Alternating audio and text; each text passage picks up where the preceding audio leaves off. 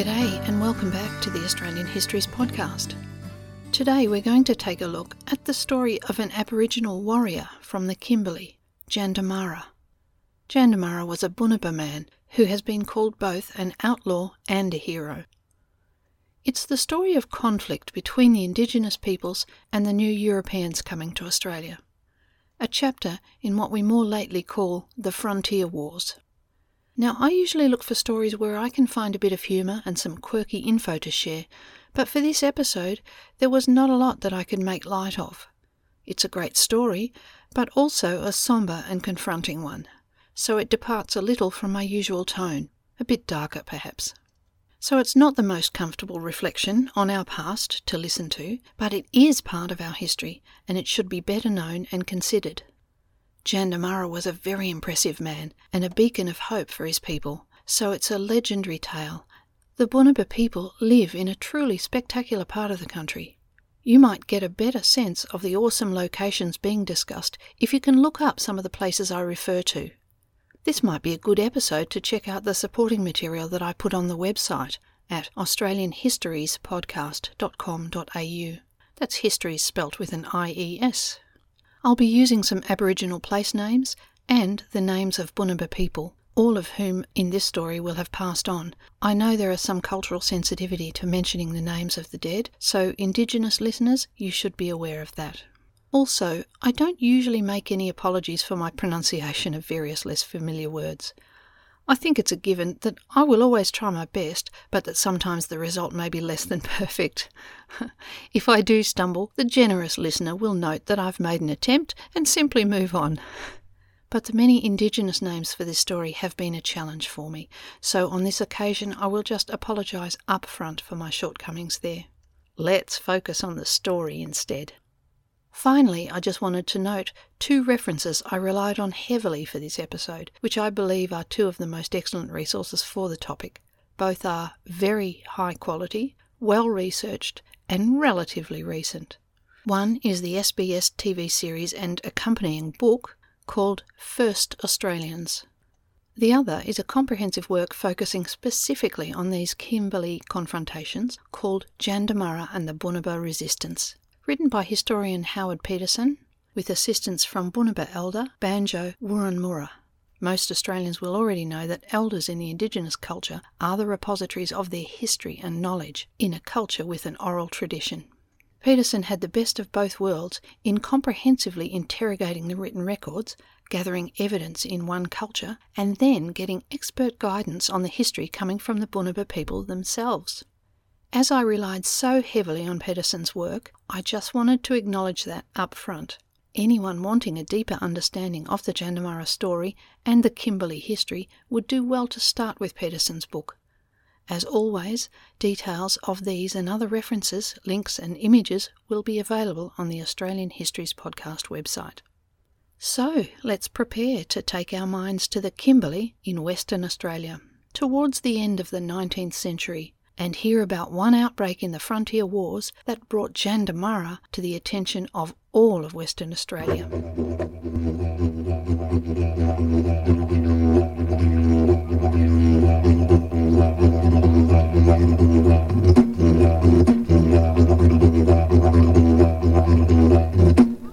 Just to start this story at its very beginning and set the scene, especially for my international listeners, before the arrival of the Europeans on the Australian continent, from about 1500 onwards, our first Australians inhabited the entire continent of Australia for more than 65,000 years. Our Aboriginal inhabitants consisted of a great many identifiably different cultural clans and language groups, each occupying specific regions, and I will put a link to maps that can give you an idea of the number of different groups sharing the country. While differing perhaps in language, local custom, origin stories, or some cultural practices, they generally shared a similar set of spiritual and cultural beliefs that is quite different to the basic cultural and religious understandings of Europeans.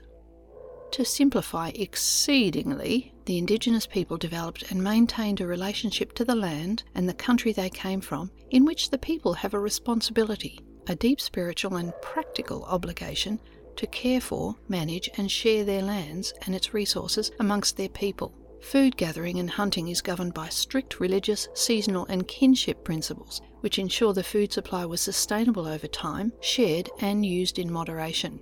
This was different to, and I'm generalising greatly here again, the European tradition, which revolves around ownership of land, exclusive rights to use, exploit, and enclose land for individual economic advantage. So, with such differing and incompatible desires, when the Europeans arrived in Australia to stay, conflict amongst the first and the newer Australians was virtually inevitable.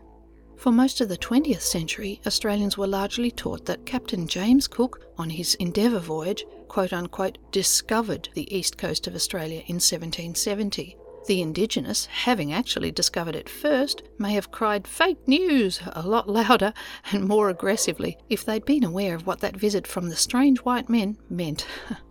Cook's voyage was initially conceived as a scientific exploration of the southern hemisphere mainly to record the transit of Venus from Tahiti, and was commissioned by the Royal Society of London. But the British Admiralty saw an opportunity to expand their knowledge and influence in that part of the world too if they became involved, and thus they partnered and part funded the expedition, quietly giving Cook their own set of secret objectives to be undertaken post Venus transit.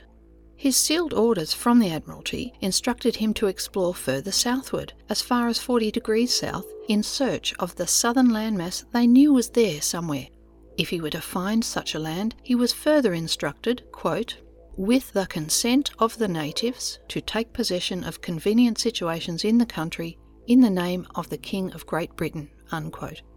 Those consenting natives would then become subjects of the King of England, one assumes, like Cook was himself. Quote, or, if you find the country uninhabited, take possession. Unquote. Cook did encounter the southeast coast of the Australian continent, and in April 1770 he came ashore at Botany Bay to a rather hostile reception from the said natives, noting in his journal, quote, As we approached the shore, they all made off except two men who seemed resolved to oppose our landing. Unquote. Continuing further northwards, mapping that east coast, he again went ashore in August 1770 at Possession Island, just around the tip of Cape York in far north Queensland. Though he and the crew had further contact with and plenty of evidence during their travels of the first Australians inhabiting the country right along that east coast, on Possession Island he came ashore and formally claimed the entire country that he had surveyed from the coast, declaring it to be a British possession as if it were uninhabited. There was no consultation or meaningful interaction with the existing inhabitants that might indicate consent to his annexing of their country, as required in his orders. The British would defend that claim under a legal term, terra nullius, empty land. Just pretend there was no one already possessing the land, and then consent, treaty, or other negotiations are not required. Though Aboriginal people have been continually called blacks right into the present day, we must now assume in 1770 they were in fact actually invisible to the British. a few years later, in 1788, the first fleet arrived to set up a British penal colony in the Sydney area. The Sydney region was already actually quite heavily populated by the first Australians, and with the British arrivals appearing to settle in to stay, this was the beginning of uncomfortable and unfortunate relations between the colonising whites and the somewhat shocked locals. So that's how colonisation began, and it's a tricky story, both legally and morally. For a long time, the whole uncomfortable business was largely ignored, but in recent decades, there has been a lot more interest in uncovering those parts of our history. Though many people would prefer to assume that the colonisers took over the land gradually, with some level of acceptance and consent, that is in fact far from the truth. We are now much more aware of the evidence and research recording the extent of the resistance shown by the Indigenous peoples, right through what we now call the frontier wars. These interactions were frequently ruthless and violent. While there may not have been a formal declaration between the whites and the Aboriginals, as was familiar in the First and Second World Wars, for example, in many regions there was the intent to kill, dispossess, and conquer those resisting colonisation. But we will leave those early days and the East Coast behind for another day and move to Western Australia's Kimberley, where white settlers there generally came in quite a bit later, in the 1880s. Perth in the south had been settled in 1829, and various areas to the north had been explored over the following decades. The Kimberley region, an area covering nearly half a million square kilometres, that's around 165,000 square miles, in the northern quarter of Western Australia, was very productive and attractive country. Though made up of the ancient red soils of outback Australia, regular downfalls through the rainy season fed reliable water sources both above and below ground. This ensured it provided abundant food for the Indigenous peoples, with a vast array of plants and animals available to them all year. So it was able to sustain high populations, making it one of the most densely inhabited regions in the country, the people of the Kimberley living comfortable and healthy lives there. The Bunuba were just one of nearly 50 language groups in the region. Of course, the abundant grasses and reliable waterholes also made the area an attractive prospect for the Europeans, who could see an opportunity to run lucrative stock businesses there. Such stock runs, though, while bringing financial returns to the stockholders, would place pressure on the environmental resources, force out the native animals, and damage the waterholes completely changing the easy life that Bunuba and others previously had on their country in the past.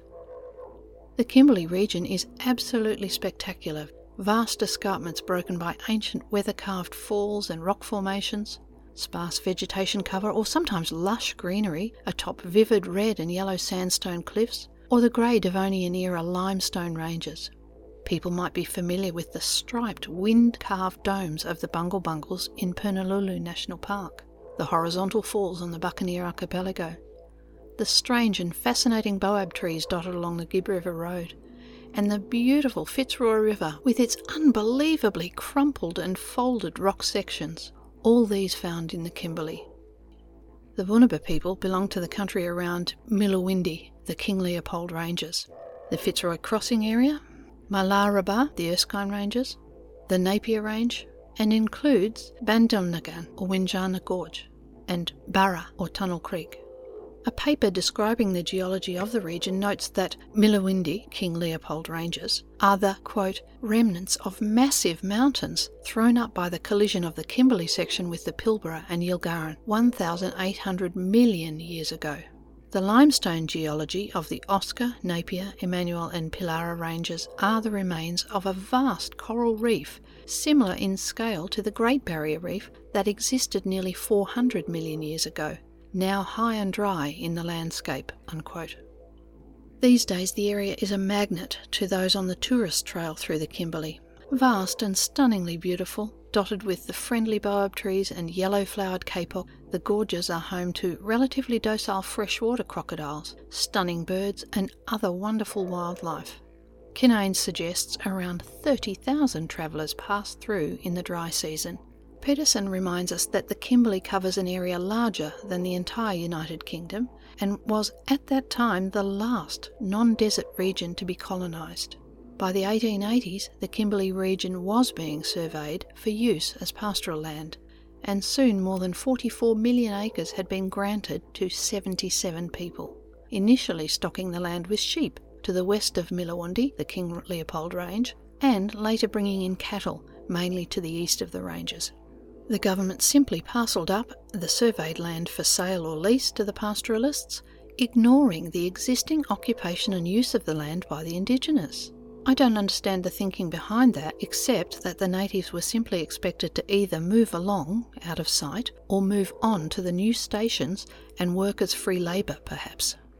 As mentioned earlier, the density of the Aboriginal populations in the Kimberley was greater than many other areas in Australia, and so violent clashes had been taking place ever since white men ventured into the area. A group of Bunuba men, armed with spears and clearly demanding those incomers move off their land, confronted two potential pastoralists scouting there early in the 1880s. And they did indeed leave the area, guns blazing and terrified.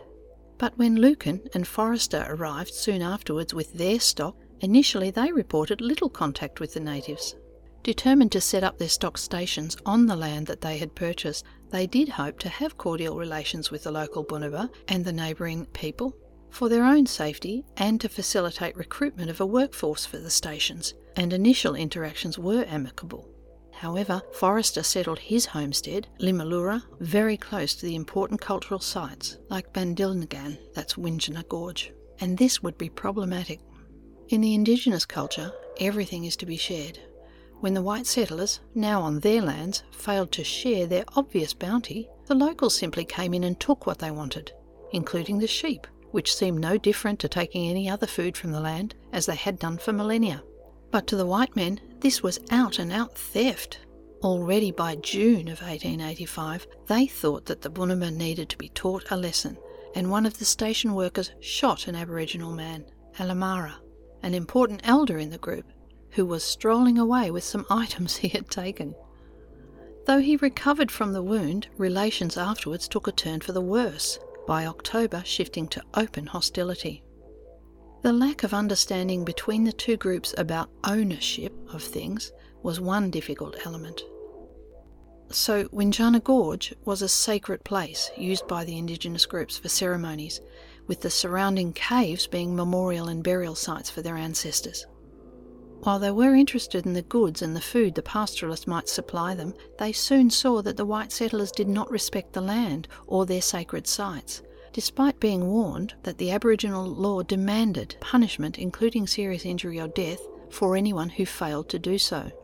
As Pedersen noted, quote, the settlers dismissed Bunuba warnings about the spiritual significance of certain places as primitive superstitions. Unquote.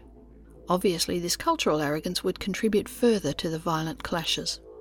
It's unfortunate because, with a bit of empathy, those pastoralists and stockmen might easily have imagined how they might feel about foreigners coming in and desecrating the places sacred to them. An important war cemetery, for example, or trashing their ancient family chapel and letting the cows shelter in there. When the stockmen then built sheep yards and enclosed a sacred ceremonial site and waterhole, the Bunuba responded intending to punish and to expel the men, attacking them with spears. Firing shots in return, the stockmen escaped back to Limalura homestead. At the same time, though, Ellemarra had led a raid on the homestead, and the cook there had received a spear wound to his arm before the Bunuba men retreated, again under fire. Well, that would not do. The following day, Forrester led a party out in search of the warriors, and at the edge of the limestone escarpment they were again confronted by an armed group of Bunuba men, gesturing harm if the white men did not leave the area. They fired on the mob, injuring at least one Bunuba man. The remainder of the group then dispersed into the nearby limestone shards and continued to hurl rocks and weapons down on the men from their hiding places, hitting Forrester and drawing blood. Forrester was incensed by the aggressive resistance to their presence by Ellemarra and his warriors, and he sent word to Derby, the regional township on the coast, demanding police assistance. Throughout the Kimberley, as the pastoralists moved in, bringing conflict and disruption to what was once an easy life, many Indigenous families yielded and they moved to live on what Pedersen described as the feudal safety of the black camps near the stations receiving tobacco and flour in return for station work. When Jandamarra was about 11 years old, he moved with his mother to live on Lucan's Lennard River station, just to the west of Forrester's Limaluru. Being smart and athletic, Lucan and the Stockhands were keen to mould him into a useful station hand for the property, and as he grew, like many others in that situation, he began the almost impossible task of trying to live across two opposing cultures trying to do right by both, but lacking the full acceptance that would make the task achievable. Lucan had named him Pigeon, and this was the name that he was known by in the white world.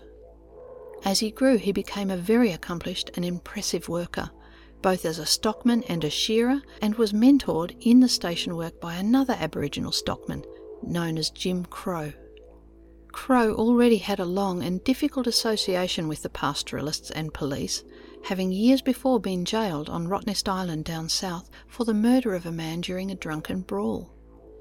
As part of his sentence, he was pressed into service with the Roebourne police near modern day Karratha. There, he was instrumental in hunting down and killing, on behalf of the police service, many Aboriginal, quote, stock killers and escapees from pearling and pastoral masters, unquote before pitching up as a station hand at Lennard River Station on his release. Not many Aboriginals were allowed to use guns, but Crow, having been in the service of the police, had experience and was skilled with firearms, and he taught Jandamarra how to use a rifle. Jandamarra caught on quickly and became an exceptional marksman, excelling at the skills useful to the white men. But it would have been increasingly clear to him that he could never be part of that society on any equal footing. As he grew, he approached very important cultural milestones in his own culture. Male children stay in the company of their mothers and the women in the group until they approach puberty, when they must prepare for taking on the responsibilities, secrets, and privileges of becoming a man. For the Bunuba, the journey to manhood lay in extended learning over time and a series of ceremonial rites of the utmost importance and reverence. To become a man, a boy must live with the men, on country, learn the cultural laws and the ancient knowledge and skills, being led through those understandings by the revered elders. These teachings would produce a much deeper bond with his spirit country into manhood. The ceremonies and deep links to the past and the land are things that the Europeans could not fathom, and they are still today a mystery to many non Indigenous people. In a huge and clearly unnuanced generalisation, in the Christian tradition, the world is given to man for his use. In the Aboriginal tradition, man belongs to his country, and he has a responsibility to tend and respect it while living in it we can see, and did see immediately the European pastoralist came in, the differences in these approaches causing inevitable conflicts on those grounds alone. When the time came for Jandamarra to leave the station camp and begin his initiation process with the men, learning the significant places and cultural taboos, the male law of his people, the white men could only see that he was wilfully deserting his work. Lucan saw no good coming from the boys returning to their native culture, and he was angered by Jandamarra's desertion. As a punishment, he had a warrant drawn up, charging him with sheep theft.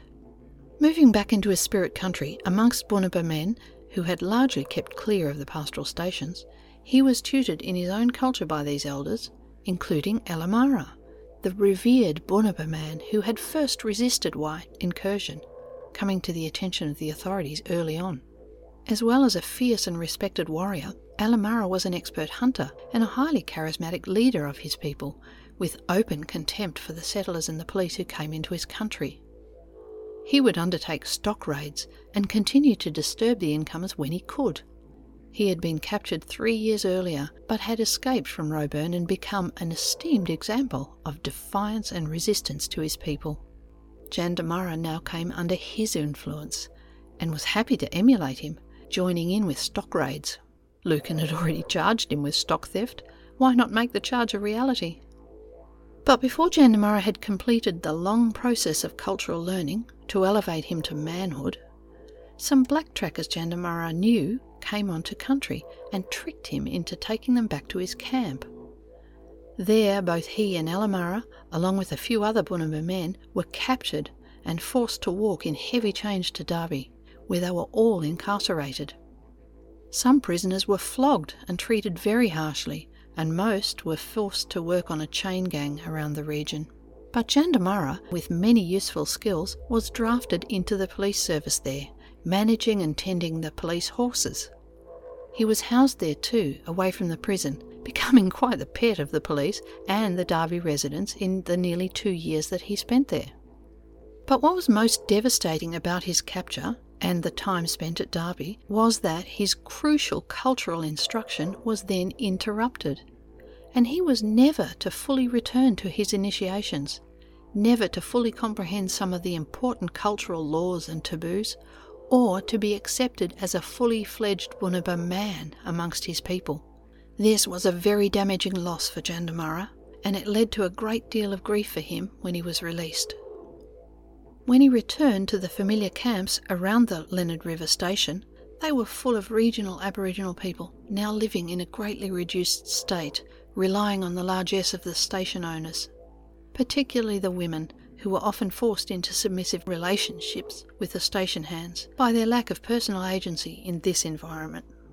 Jan Jandamarra was an attractive and charismatic young man, and in that disordered social environment around him, he soon became notorious for his promiscuity. But of more concern to his people was his tendency to ignore the cultural taboos, which should have ensured he did not sleep with women of the wrong skin. Now, skin names are one of the primary cultural kinship foundations. To describe it simply, it's a term used to describe how people relate to one another, as well as their roles, responsibilities, and obligations. Skin names identify people, sort of working in a similar way to a surname in identifying each individual. They inform how the people are linked to one another and define the relationships that are acceptable. Unlike the system of using a surname, though, an individual won't have the same skin name as their parents, nor would a husband and wife share the same skin name, for example. But adherence to these laws were particularly important. Jandamarra, either not fully aware of the taboos or not sufficiently respecting the customary restrictions, had been sleeping with women of the wrong skin for him, and his actions both offended and endangered his people, and for this behaviour he was banished from their camps. This was a devastating punishment, to be cast out by one's own people. His incomplete initiation had put him in a very precarious and isolated place, existing on the edges of his country. And it was around this time that he formed a relationship with another man, a white stockman named Bill Richardson, from Forrester's Limulura station. Richardson had come to Halls Creek in the Kimberley in 1886 looking for gold, though, like most prospectors, he failed to make a lucrative find. But as a self contained, sober, and reflective man, undaunted by the vast distances and the solitary lifestyle, he stayed on in the region, taking a job as a boundary rider. Surprisingly, in 1892 in Derby, Richardson had married the only white woman in the area, you can't help but think the whole arrangement must have been a complete debacle, because while he was a quiet, sober man, she was well known, well, except to him perhaps, as a promiscuous, rowdy, troublesome drunkard. And predictably, she continued on with her affairs and raucous lifestyle immediately after their marriage. Richardson was apparently deeply humiliated by the whole affair, and after they inevitably separated, he was keen to return to the anonymity and solitude of a station life. Afterwards, his poor alcoholic wife became such a problem in Derby, she was removed to the south, to the Fremantle Women's Industrial Institution there. Imagining the loner Richardson, a bit of a laughing stock amongst his own white society, and Jan Jandamarra, banished by his clan for disrespectful behaviour, you can see how a close friendship could have developed. Despite the vast chasm between their respective cultures, they had both experienced being outcast and somewhat lonely, and both enjoyed the work that allowed them to roam the vast expanses of the stock runs. As part of his station duties, though, Richardson would sometimes have been required to ride out with other station staff and police to track and arrest Aboriginals that were deemed to have broken the law. With local knowledge and Kimberley bush skills, and having worked with many of the local Aboriginal station hands, men like Richardson were an attractive target for recruiting into the local police district. When it was suggested he actually join the police in the area, the lucrative pay offered for doing work he was sometimes doing anyway probably encouraged him to take up the offer. After some training in Perth, he returned in May of 1894 and took a post at the Lennard River Police Camp, quite close to Limulura Station, where he had worked previously. Native police assistants were essential to the success of policing in the region. It was desirable to bring black trackers and troopers in from outside the area to reduce the likelihood that your native police would go native. but the Bunuba and other peoples in the Kimberley were pretty fierce, and many Aboriginals recruited from elsewhere feared working in the Kimberley area. If local men were used, their potential for disloyalty to the service was a constant worry. Each white trooper was assigned two native assistants, but it was important to recruit men who would stay loyal to the white police. You just had to hope that you'd chosen well.